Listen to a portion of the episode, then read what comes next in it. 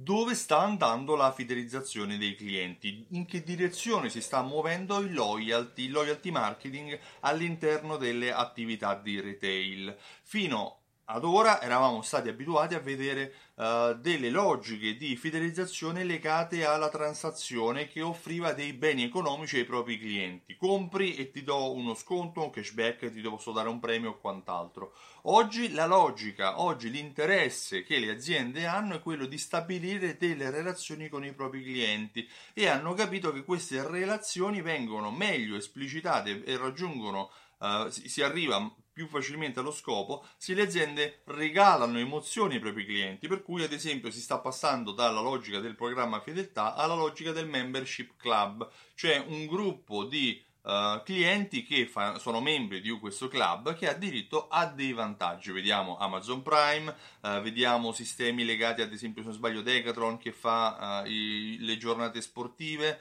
um, quelle attività che um, portano il cliente a vivere delle esperienze che poi fidelizzano i clienti, eh, esperienze che devono essere trasversali. Oggi la fedeltà non è più intesa come eh, ricerca dell'acquisto, ma per il cliente eh, la fedeltà a un brand è anche quando riesce ad essere seguito, quindi quando vive questo brand in vari touch point, creando quello che nell'osservatorio fedeltà Cristina uh, Ziliani ha definito come un ecosistema. Quindi dove sta andando la fidelizzazione dei clienti? Innanzitutto sta cercando di portare il cliente a essere fedele al brand non solo in relazione a uno sconto o a un prezzo, ma in relazione alle emozioni che questo brand ci regala, in, in relazione alle, alle emozioni che questo brand ci permette di vivere. Inoltre Uh, le aziende cercano di seguire il cliente in diversi touch point per ripercorrere, ripercorrere quello che viene definito la customer journey, cioè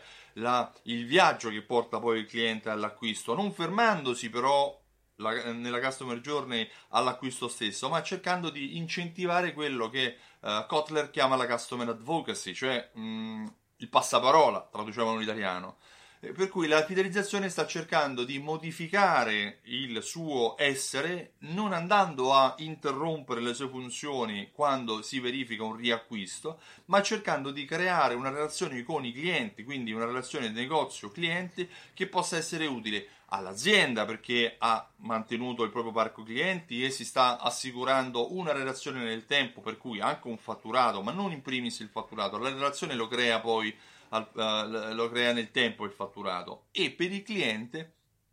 il valore che questo brand, per cui legarsi a un, a un, brand, a un negozio in funzione dei prodotti, ma in funzione anche del valore che questi prodotti assumono e delle emozioni che ci regalano.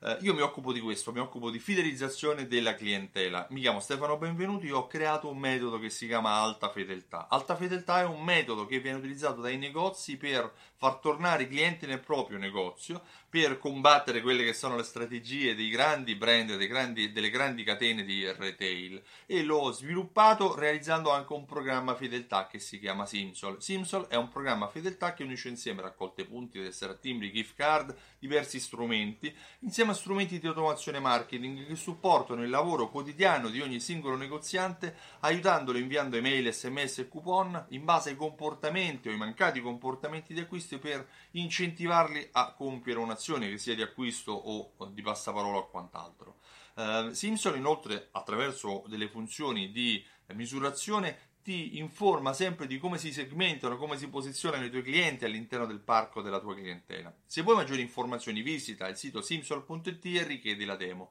Io ti ringrazio e ti auguro una buona giornata. Ciao, a presto!